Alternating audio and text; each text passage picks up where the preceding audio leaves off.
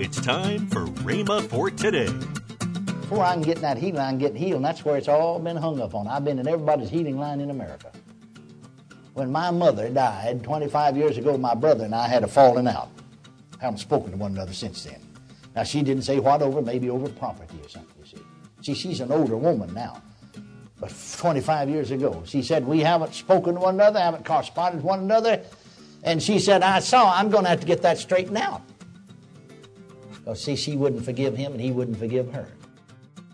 Welcome to Rhema for today.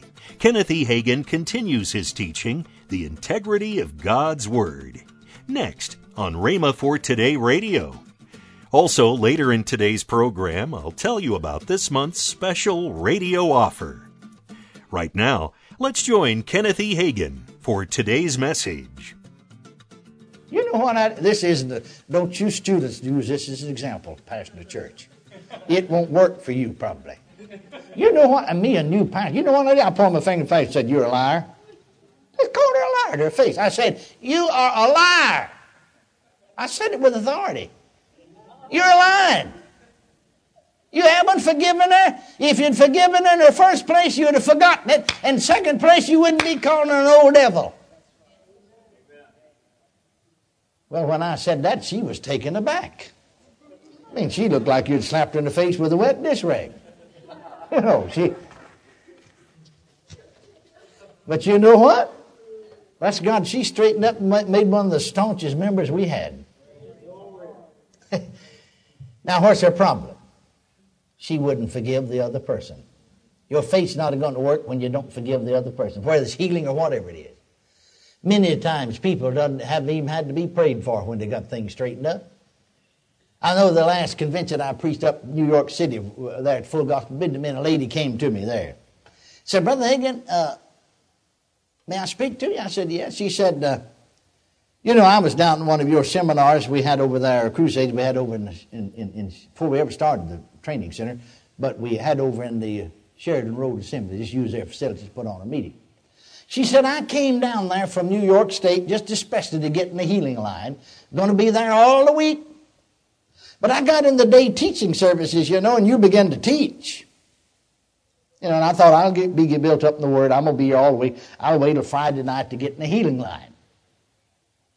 Because, you know, I had this condition, you know, the doctors couldn't cure it. She'd had it for a quarter of a century. But she said, you know, sitting there and listening to you teach, she said, I, I realized something. Before I can get in that healing line, get healed, and that's where it's all been hung up on. I've been in everybody's healing line in America. When my mother died 25 years ago, my brother and I had a falling out. I Haven't spoken to one another since then. Now, she didn't say what over, maybe over property or something, you see. See, she's an older woman now. But 25 years ago, she said, We haven't spoken to one another, haven't corresponded with one another. And she said, I saw, I'm going to have to get that straightened out. Because, see, she wouldn't forgive him and he wouldn't forgive her. So she said, when the morning service over, said, I, I stand in, in a hotel, motel right there close to Sheridan. Said, I went right across that shopping center there, you know, Admiral, and I uh, usually would eat there. There's a, there's a, a Borden's cafeteria upstairs there. And so I went over there to eat, and I got the phone booth, and I, I just, you know, after 25 years, I knew where they lived, but I didn't know the number, and I went through the operator and got his home phone number, and his wife answered, and I told her who it was, you know, and she gave me his business number, and I called his office. Told him who it was, you know, this is so and so. 25, think about it. Hadn't spoken to him for 25 years. And when I said, this is so and so, oh, he said, I'm so glad you called. I'm so glad. I've been thinking about you. He said, I'm so glad you called. Where are you? Well, she said, I'm down here in Tulsa attending a meeting. But said, I want to tell you what I called for. I called to ask you to forgive me. I'm wrong. Oh, no. He said, You're not. I've been thinking about it. I'm the one that's wrong. I'm the one that's wrong. Just, just acting like a kid and me an adult. You know, it takes some people a long time to grow up. Some of them takes them 50 years to get as much sense as a 10 year old ought to have. I've seen people that way. Do you know that? Seems me like a 10 year, seems me like a 12 year old kid to have more sense sometimes than a 50 some odd year old. He said, No, it's all my fault. No, she said it wasn't your fault, it's mine. And I, I just I just take all responsibility. No, he said, I'm not gonna let you do that. He said, he said, I'm I'm more responsible than you are. After all, he's a little bit older than her, you see. He said, You was my baby sister, and I shouldn't have acted like I did, shouldn't have said things I said. And he said, Yeah, I, am wrong, and I just take full. No, she said, No, no. So they finally settled out that they'd just take 50 50 responsibility and asked one another to forgive them and didn't forgive one another. And he said, I want you to come to see me. She said, Well, as soon as the meeting's over, I'm coming right there. I'm going to come see you. And he was thrilled. Well, she said, I said, now then, glory to God, I'll get that healing meeting tonight and be healed. I've been at every healing line in America. Everybody that ministered to the sick laid hands on me. I haven't got it. So she said, I laid down that afternoon take me a nap. Got up, get ready to go to church. Going to get me healing line tonight. But I found out all my symptoms disappeared. She said, Brother Hagin, after coming away down there, I didn't even get to get the healing line. Wasn't nothing wrong with me. Condition of 25 years cleared up in a few minutes, a few hours, you see. Now that happens. I didn't say that so with you, but I said that happens sometimes. Now, what's her trouble? She had something she wouldn't forgive her brother. You see, if you have an unforgiving spirit, your faith won't work for healing or for anything else, as far as that's concerned. You're on a low level of fellowship, you're on a low level of faith then. Right on the other hand, the same thing is true in forgiving yourself. A lady said to me in Fort Worth, Texas, one time after one of the morning teaching sessions, Brother Hagin, may I speak to you? I said, Yes, yes, you may speak to me. She said, I, I want you to pray for me. Well, I said, What for? She said, Well, now she said, I've been saved for eight years, filled with the Holy Ghost, you know, a little over seven, just a little while after I was baptized. I've been teaching the Sunday school class for about seven, almost eight years here in this church. Well, by looking at her, I could tell that she must be a lady somewhere in the vicinity of 36 to 40 years of age. She said, Now, my husband and I, you know, I was married for a good many years before I was ever saved. And I got saved, baptized the Holy Ghost. My husband's still not saved, but he's a fine man. And I love him with all my heart. He loves me. And he never has had any excesses, said he never did, he never did have the tobacco habit. Once in a while, he'd take a drink. Now, I don't mean he ever got drunk. He just might take one drink. That's about it. But one time he came in, just here a while back, he came in from work, you see, in the afternoon, and he stopped by and had a drink, and, and actually had two drinks, but it didn't affect. But he came in acting like he's drunk, just putting on, you know, with her. And she said, Before I got saved, I was awful high tempered. Oh, man, you talk about temper. In all these eight years, I've never lost my temper, not with him or anybody else. But when he came in acting, acting like that, before I knew it, I mean before I knew it, I blew my top. Sort of like a Baptist preacher down in Texas. He said he was a having a street meeting years ago during Depression Day. You know, streets is full of people. Depression Day, people standing around couldn't work. You know, he's having a tent meeting. Southern Baptist. He's having a tent meeting there in that town, sponsored by several Baptist churches and some more churches got in on sort of a citywide meeting, like you see. But they had this special meeting. They got permission, you know, from the city and, and down on the courthouse square. They're going to have this special service, you know. And there's, I guess, really thousands of people.